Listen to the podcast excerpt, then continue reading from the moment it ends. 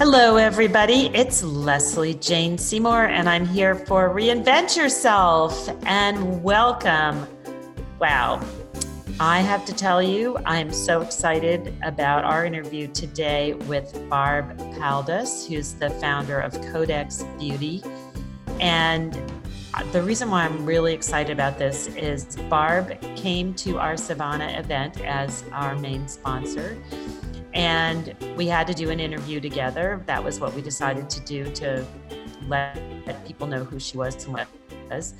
And you know my history. I have had a thousand interviews with a thousand people. I researched her, I got some good questions. Um, we had about 40 women in the room, um, and we were sitting there to talk about how to read a uh, beauty label. And um, I'm doing my usual thing, and she's charming and she's lovely, and we're talking about how do you, you know, what are the bad ingredients, what are the good ingredients, and then she launches into her history of growing up uh, really around the world with parents who were famous scientists and how you know she was expected to be a scientist because that's what her parents were and how she was you know chased around the table by with a, a famous scientist in a mask, you know, making her as a little kid, like trying to like go boo and scare her. But she had no idea that this was like a, you know, famous, famous scientist who she was playing games with. And um, then she talked about her company, which is she sold, bought and sold many companies. She has nine patents. She was involved with helping making equipment that works for vaccines and um, is help you know helped with with the ebola crisis i can't even get this right because it's so technical and she's out in silicon valley and as i'm interviewing her and you're watching the faces of people around the room we're like oh my god like she is going to turn the beauty industry on its ear. Everything she makes is completely sustainable from the plastic, which is made from sugarcane, to every product um, that she makes. Um, we laugh about it and say if you were stuck on a desert island, you could have one of her products because it could save you, it could keep you from getting uh, sunburn, and you could eat it at the same time. Um, and she's actually revolutionizing the beauty industry because one of the ingredients that has been used, even in um, you know products that are considered to be natural, is a petroleum-based product and it was causing all kinds of issues for her son and that's how she sort of dug it out and she created a new preservative that is not petroleum based that she's going to be offering to all these big giant companies because she thinks it's so important for the world. Everything she does is sustainable and uh, she has a zero carbon footprint for all of these products she's making. And she's literally just absolutely going to turn the industry on its ear because she is offering up this preservative system to all the big companies out there. So as we were leaving the event, a bunch of people turned to me and they were like, "Oh my god, she's amazing."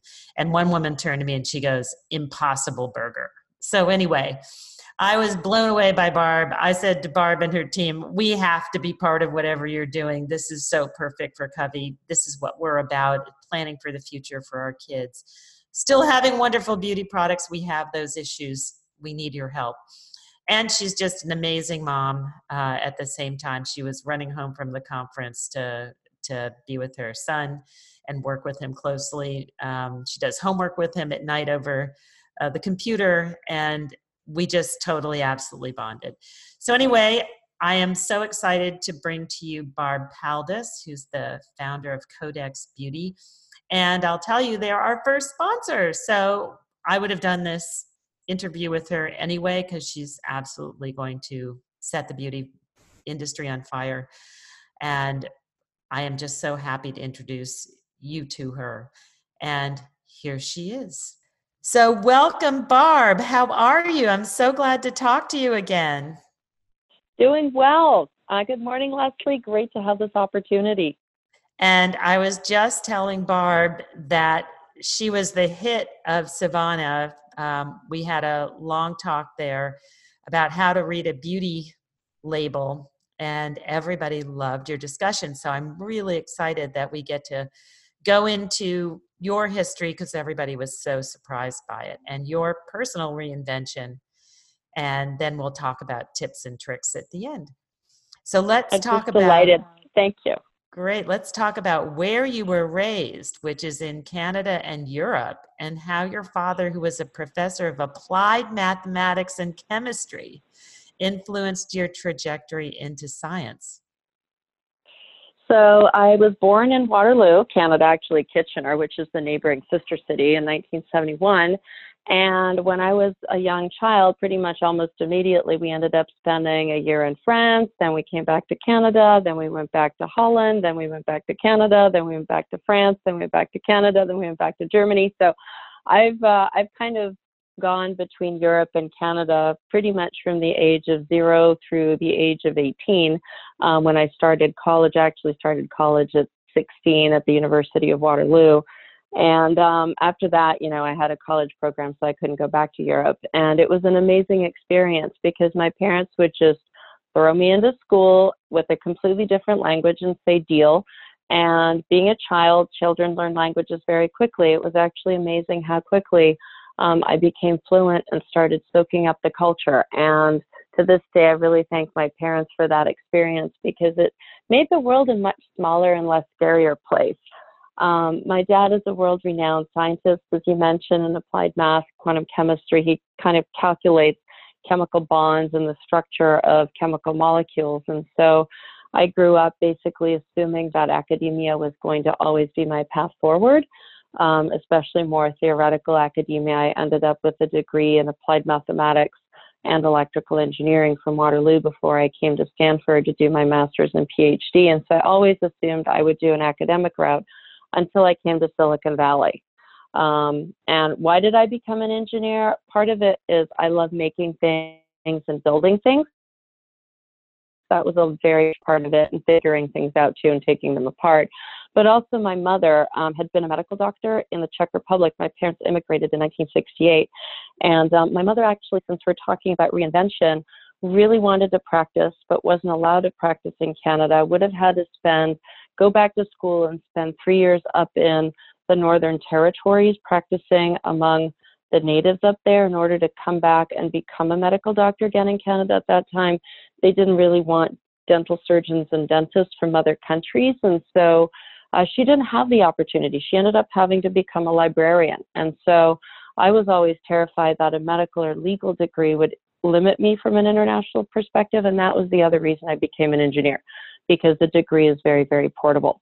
So those were, I would say, the two most important influential factors on my life, and that's kind of how I ended up doing what I've been doing and becoming an entrepreneur. And because when I hit Silicon Valley, I fell in love with the HP way, the whole concept of Hewlett and Packard.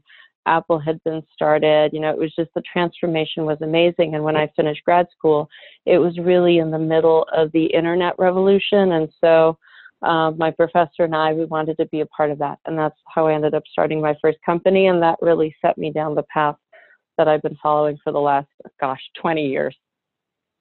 Can you talk a little bit about? I mean, you said your household was filled with all these famous scientists and chemists and all that, and they were hanging with you and your family, but you didn't really understand uh, sort of the depth and sort of notoriety of all that?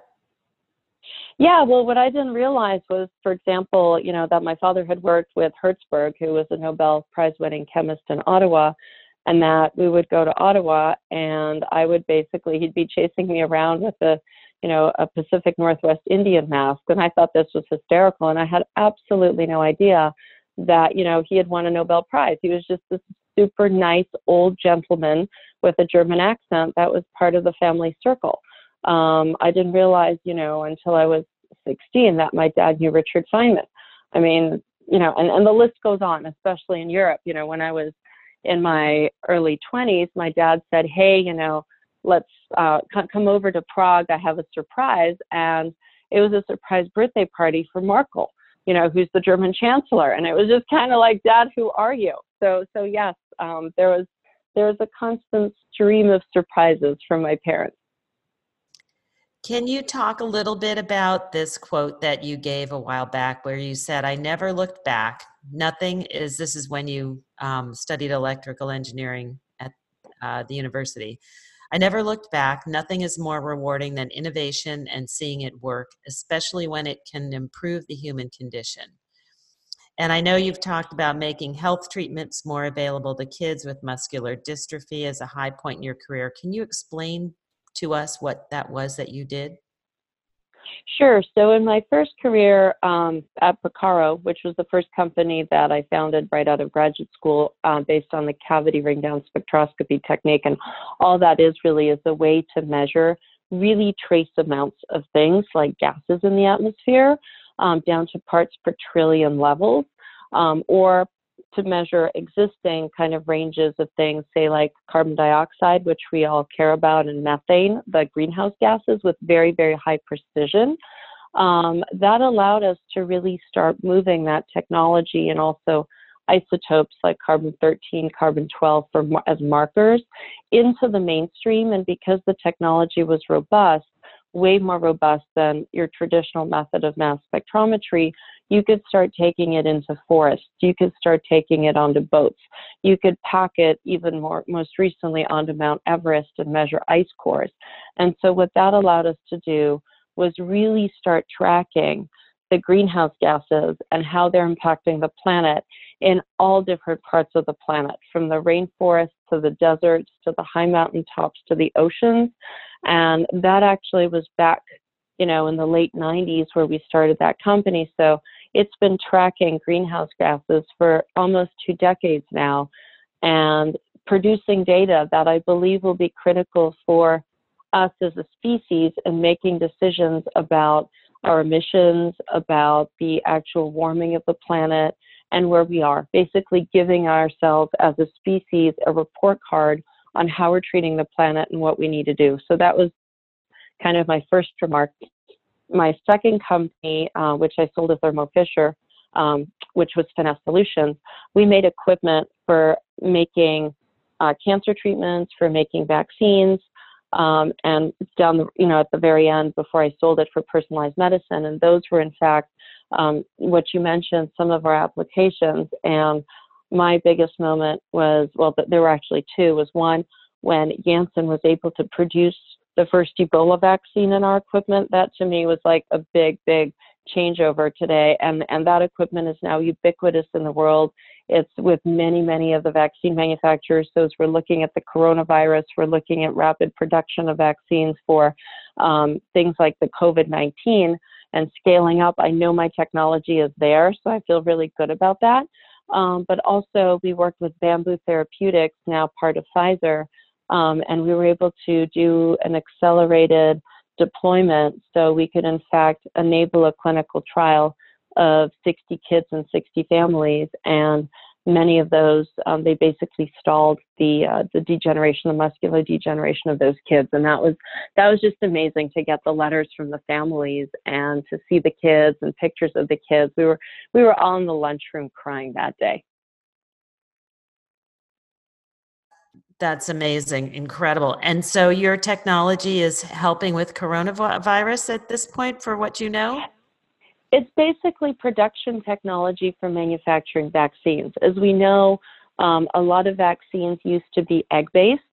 So basically, people would inject the virus into eggs and then harvest it. And sometimes it would be live activated virus. Sometimes they would basically, it would be inactivated. They would kill it. Um, in the case of our equipment, you can grow this in um, cells, and so it's a much faster production process. And also for people with allergies to eggs, it makes the vaccine accessible. And so this technology is used to produce vaccines in general worldwide. You know, everything from animal vaccines to um, high volume kids vaccines. You know, like the MMR um, that you administer. It's kind of one of the first vaccines a child gets. And so that technology is available once they basically map the gene vector and figure out how which cell to produce it in and how to transfect it. Our technology would be used in the amplification and the production um, of those vaccines. And it, it's right there, and we know it works. So it's just a matter of the scientists doing their part um, to make sure that the vaccine is in fact effective and the right vaccine against the right strain of the virus.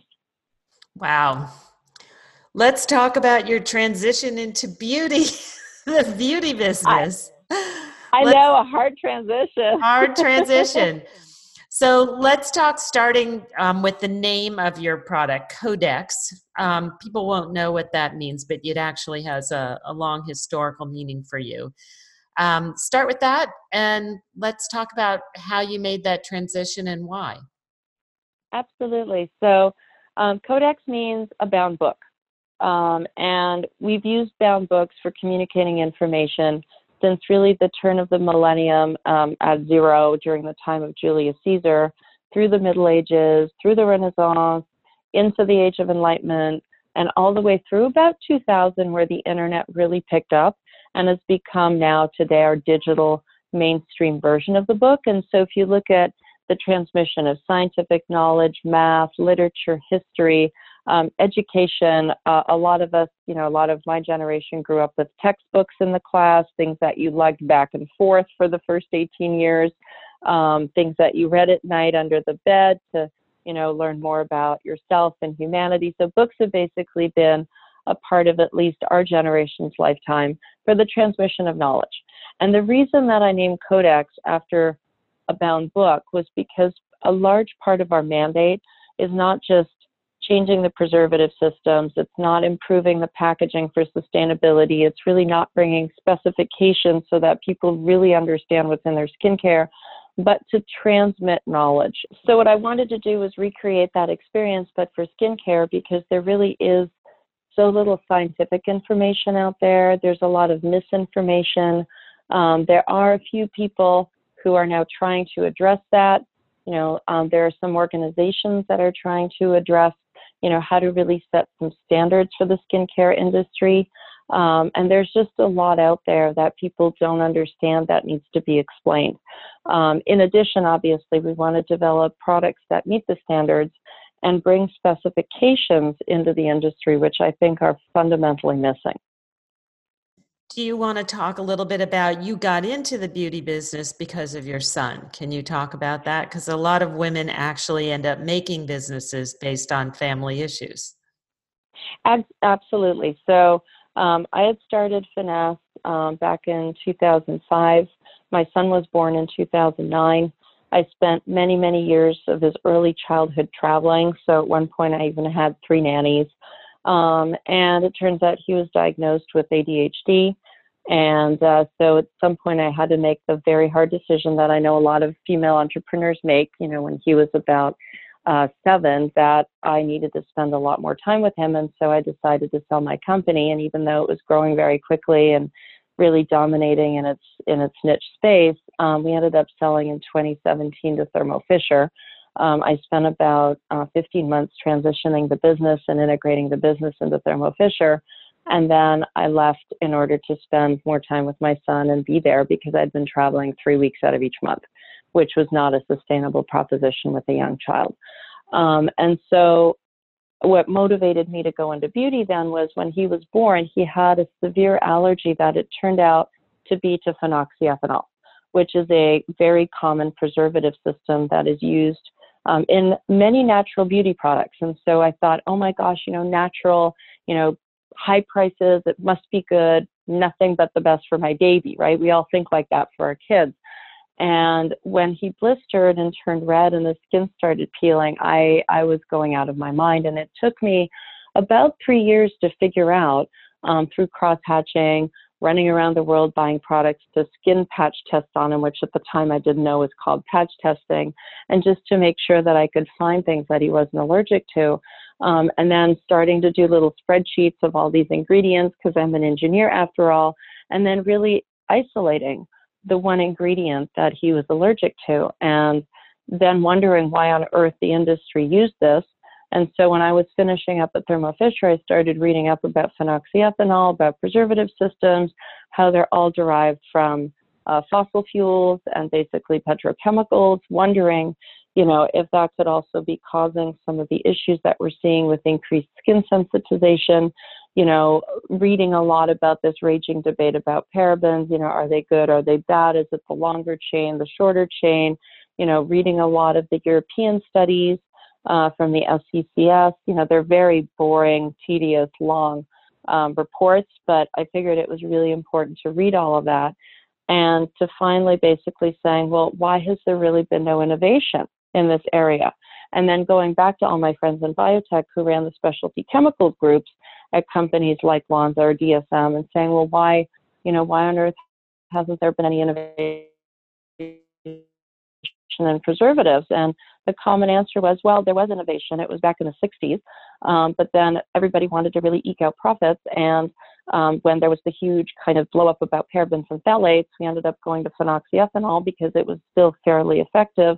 And at the time, there were really no known bad effects of that. And so, um, you know, we did some studies and that's how we set the limits and that's what we've been using and it's been incredibly successful and there's now over $150 million of phenoxyethanol sold worldwide and look behold it's in everything from our you know gum to our household cleaners to fragrances because it makes things smell nicer um, to basically obviously all kinds of skincare products and um, that's when I started wondering about skin exposure and dermal absorption factors. And to be honest, Lesley, I still don't have answers to a lot of these questions. And so that's when I decided, well, since nobody can really answer some of these things with accurate scientific proof, why not just innovate? Why, why not go back to the Silicon Valley model if something, if there isn't a good solution, create one. And that's where we said, well, can an edible preservative system be created? And again, my friends in this industry said no. Um, well, if we would have, if, if you could do it, we would have already done it. And when I asked, well, how much money and time are you actually investing in this? The answer came back to essentially zero. Uh, we're constrained by profitability. We're constrained by all these things. So we take the preservatives we know and we mix them together to make new combinations. And it was like, yeah, but new combinations of old things. And that's where we basically decided to spend a year and a ridiculous amount of money, and we invented an edible preservative system. So it's actually a preservative system that is safe to eat, where every single in- ingredient is GRAS rated. And basically, the, the main preservative is potassium sorbate, which is used in food, and which you know hundreds of millions, if not billions, of people eat every day safely. And then we added um, what we, I would call kind of from biotech enhancers such as lactobacillus ferment, which is essentially yogurt, um, fermented coconut, and then what in vaccines and biotech is called an adjuvant. Basically, you can think of it as a booster, like it supercharges all the other ingredients, and that would be the propanediol, which is a corn ferment.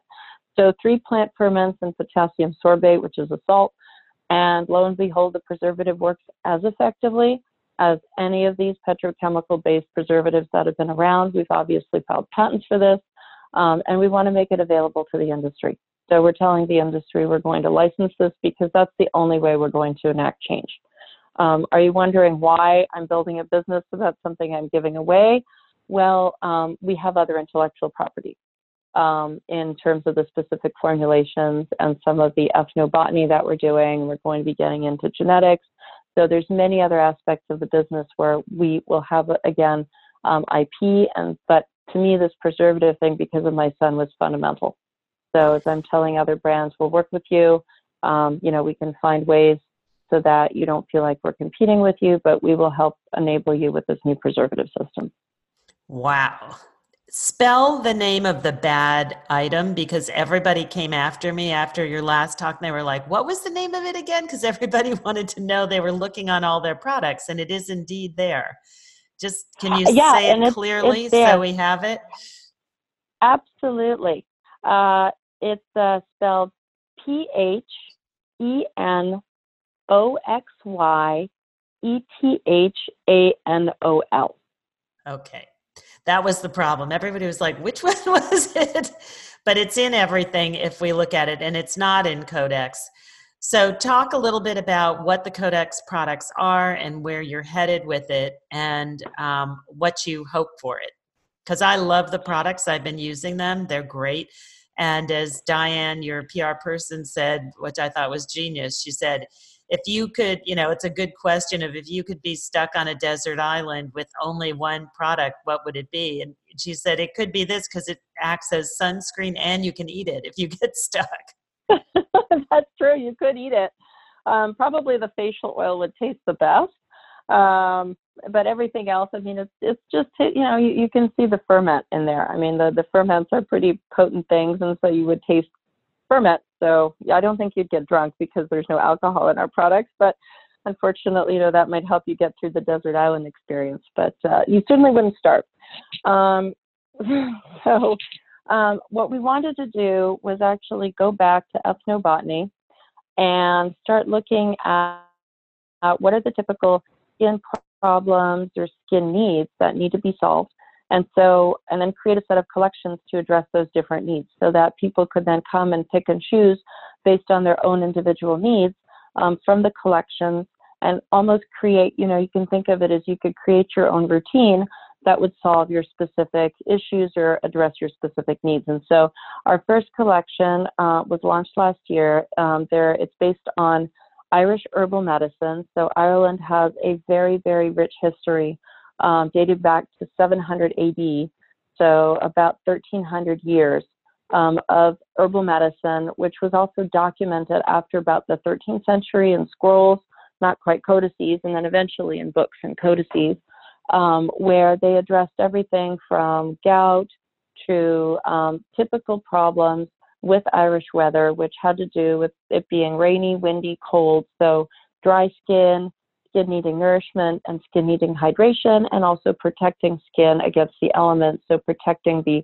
transepidermal water loss part of the skin for the skin barrier to giving you a healthy skin barrier. So uh, when we talked to our chief medical officer, who's a dermatologist, he, he said, yeah, um, cleansing, hydration, and nourishment of skin. Those are the three most fundamental things you do. And if you add sleep, good nutrition, exercise, and good hydration, which are kind of the ingestible things you can do for yourself and you know general things you do for your health anyway, she goes with those three functions. So basically, cleaning your skin without stripping it, nourishing it with the right minerals and vitamins, and um, then basically hydrating it and keeping the hydration locked in that will basically take you 80% of the way. Everything else then is individual and specialized, other than sun exposure and urban pollution, and I'll get back to that. Um, so BIA, which means food in Gaelic, was our first line. Uh, we now have six products with four more launching this year to kind of round out the line. Um, it's our entry level line, and basically the wash is a non stripping, hydrating, exfoliating wash that you can use every day. The day cream has a serrated wrack uh, which is a seaweed which is very rich in minerals as well as hyaluronic acid in it for your daily morning hydration. Um, the facial oil gives you additional hydration in addition to oil control, sebum control uh, for people with oily skin or for people with very dry skin. It's a very interesting product um, in that it has a very dry, it's based on kiwi oil, which is very dry, but it also has um, ingredients. It has some of the seaweeds again and bog myrtles, which uh, has some very interesting skin regenerative properties. Um, that's one of my favorite products. It also won an Oprah Award. Um, then we have the eye gel, which has uh, arnica and another seaweed in it, and that basically depuffs and helps you with kind of if you haven't slept with puffy eyes and black circles under your eyes. It basically helps the the water basically escape, so you don't have that puffy look and a lot of us keep that in our fridge um, for kind of that extra soothing um, in the morning when you've either been working or you have a baby and you want to look good, but your eyes feel like they're going to pop out of their sockets and are burning. Um, and then we have the superfood, which is my favorite. Um, and that's basically has a combination of five different ingredients in it. And that's the one that I use for treating sunburns on my son that I personally use as a night cream when the cat scratches me or I get an oven burn, helps accelerate my healing. Um, that's kind of our, I would say, absolute hero product. Um, that is based on traditional ingredients such as comfrey, which was used in Ireland for bone regeneration and stimulates cell regrowth. Uh, Viola tricolor that um, basically locks in moisture. So it's been made from five different um, plant ingredients, and I would really suggest the readers go and read up on this on our website. Um, that basically moisturize, lock in moisture, help accelerate healing, and together really form a neat cream that you can mix with other things like the oil to make a really, really rich hydrating night cream. You can use by yourself, you can use before skiing, after skiing, before beach, after beach, and it's just a general all purpose um, great cream. And then we now introduced in January the wash off um, cleansing oil, which is for makeup removal. So, again, based on borage and black currant. So, it will not strip your skin. It will remove the makeup while hydrating and nourishing your skin. And so, that's very exciting. And then we have some more products we're hoping to launch in May in the Bia line. Uh, we have a second collection. I mentioned urban pollution coming in September, and that's based on novel ingredients from Patagonia. And what we're trying to do there is really attack reactive oxidative stress, which is a primary mechanism of skin aging, and to really find a way to tame that so that people living in cities, people exposed to a lot of, you know, computer light during the day, um, people exposed to pollution, everything from dust particles to emissions from cars, um, can basically protect their skin for the day and then help their skin recover at night. Wow, awesome. And everything, also, your packaging is completely sustainable, correct? You created, it looks like plastic, but it's not. Correct. So it is actually plastic, but bio based plastic. So the vast majority of plastics you see in this industry are made from fossil fuel. So they're basically a petrochemical process by which people make a compound called ethanol, and then that ethanol is turned into plastic called um, polyethylene, and there's different kinds of polyethylenes um, that are used in making the tubes we see, the pumps, you know, either hard plastics or soft plastics that are on the shelves everywhere. Um, and glass actually has a fairly high carbon footprint, so glass is not quite as environmentally friendly as we think, and it's not recycled as often as we think it is. So, glass is not the solution. Um, so, the reason we turn to bio based plastics is the plastic is derived from sugar cane. So the sugar cane is grown. Um, it's basically then fermented into bioethanol, and then the same processes used to create plastic are used, but it is fully recyclable. And then the sugarcane waste, that biomass called bagasse, um, which is left behind, is actually burned to create electricity to run the plant. So the entire manufacturing of this plastic material is carbon is very close to carbon footprint neutral which is really important because I actually believe that the largest threat, in addition, obviously, to all the plastic that's in the ocean, is um, the increase of greenhouse gases in the air and global warming. So I'm I'm on the scientific camp that global warming is real, and we need to start making some very serious changes. And so we wanted to use, uh, first of all, a container that was lightweight. Um, plastic is the most lightweight container you will get because don't forget after they're manufactured, the products have to be transported to the point of distribution. So you want that done and not use, again, very much petrochemical fuel. And we're so dependent on petrochemicals these days that you can think of it as, you know, fossil fuels are used to make the plastic, fossil fuels are used to transport the plastic. And so the lighter it is, um, the less fuel is needed to transport the same amount of material. And also, um, if it's airless, then you're creating, so we have airless packaging made out of this, molded out of this plastic, that basically prevents the product from being contaminated from our own fingers and from the environment.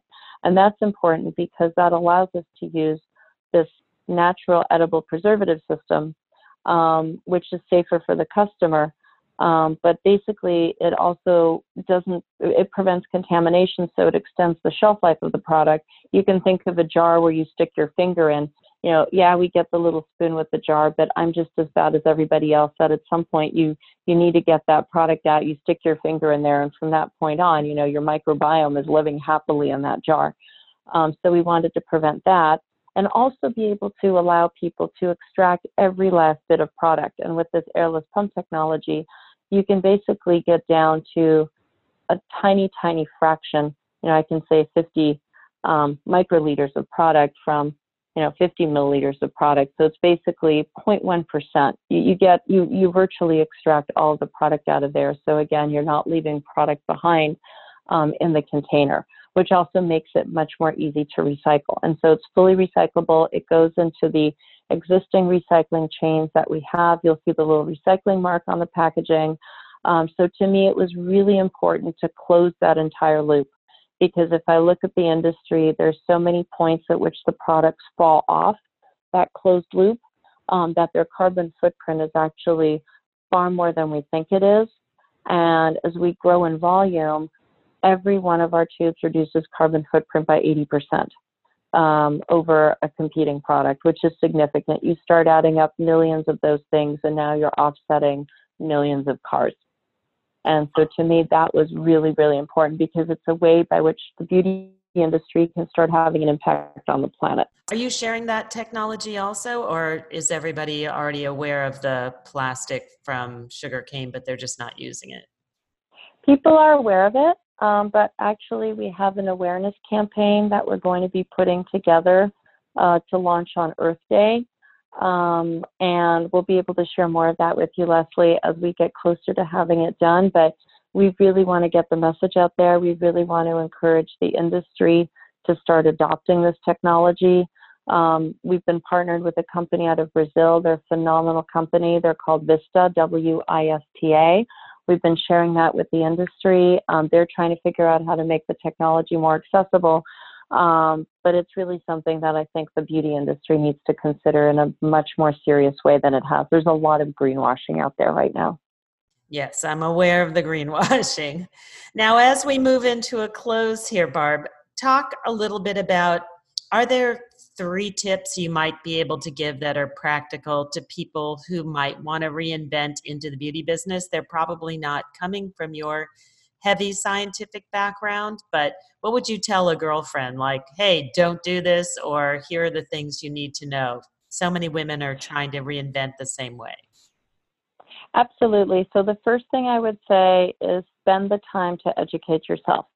Um, once you're actually running that company, you're going to not have very much time. So, spend a good six months, go to trade shows, talk to people, read, read, read, and read more. Do your research, find your facts, um, and become an expert. I think that is absolutely critical. So, that would be advice piece number one. Um, number two is really understand what it's going to take. I know there's a lot of indie companies that um, start out in their kitchen. Um, there was a mass, you know, influx of CBD products.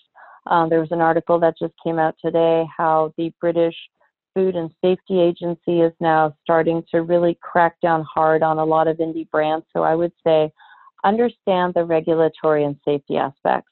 Um, don't go out there, don't put out a product just because you want to put out a product really, really, you know, be mindful of consumer safety. You know, you're selling to your friends, you're selling to their kids. Um, be ethical and do the right thing.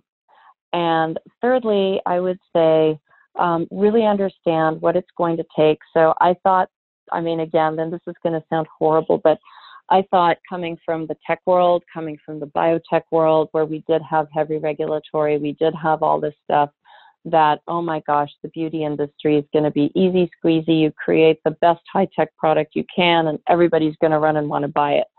Um, well, that's not the case.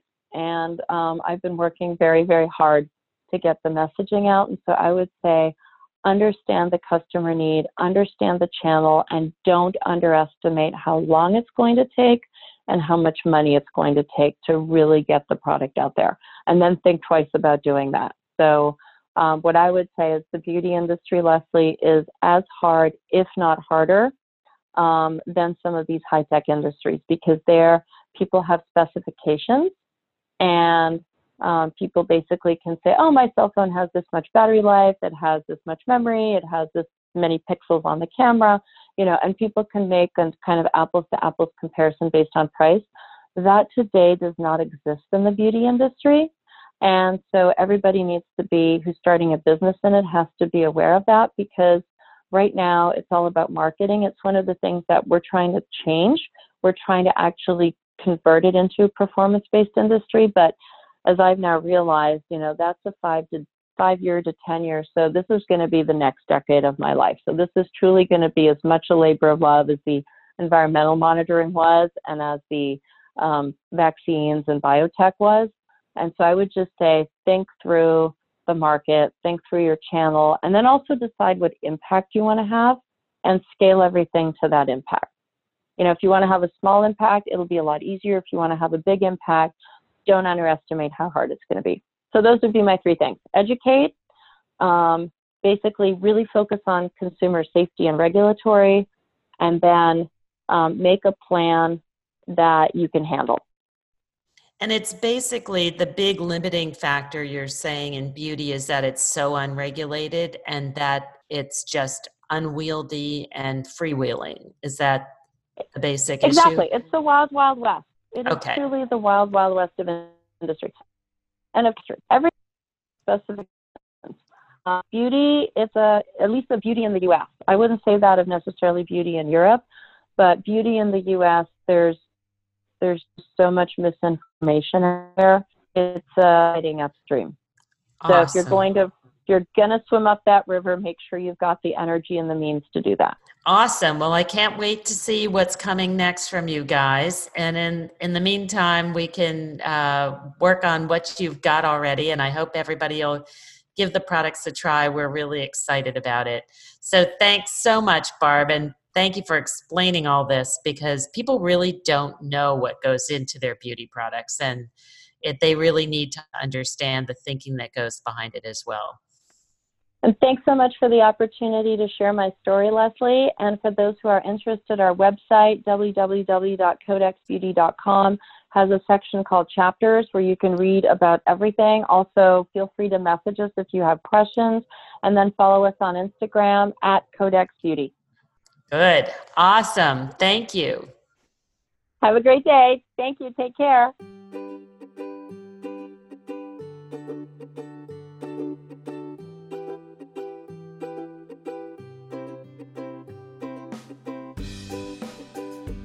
So, thank you all for being here today, and I hope you enjoyed meeting Barb. I am so excited about what she's going to do to beauty and how she's going to change that beauty footprint out there.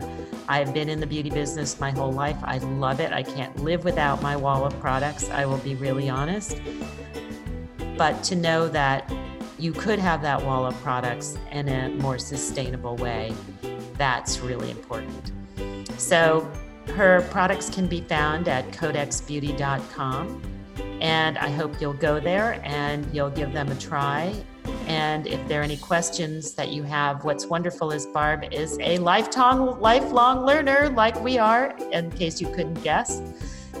And everything is explained on her site. So if you want to educate yourself more about your uh, beauty ingredients and what you're buying, it's all there spelled out.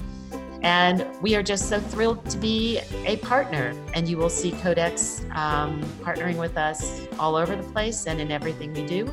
And if you come to any of our events, hopefully you'll get to try some of the products there too. Thank you for being with us. If you liked Reinvent Yourself, I hope you will subscribe. And if you know of anybody who should be on the Reinvent Yourself podcast, that you will give us some stars and um, send send them our way. So I'm always looking for somebody new to interview, and you can reach me at Lesley L E S L E Y at coveyclub.com. Thanks for being here, and see you next time.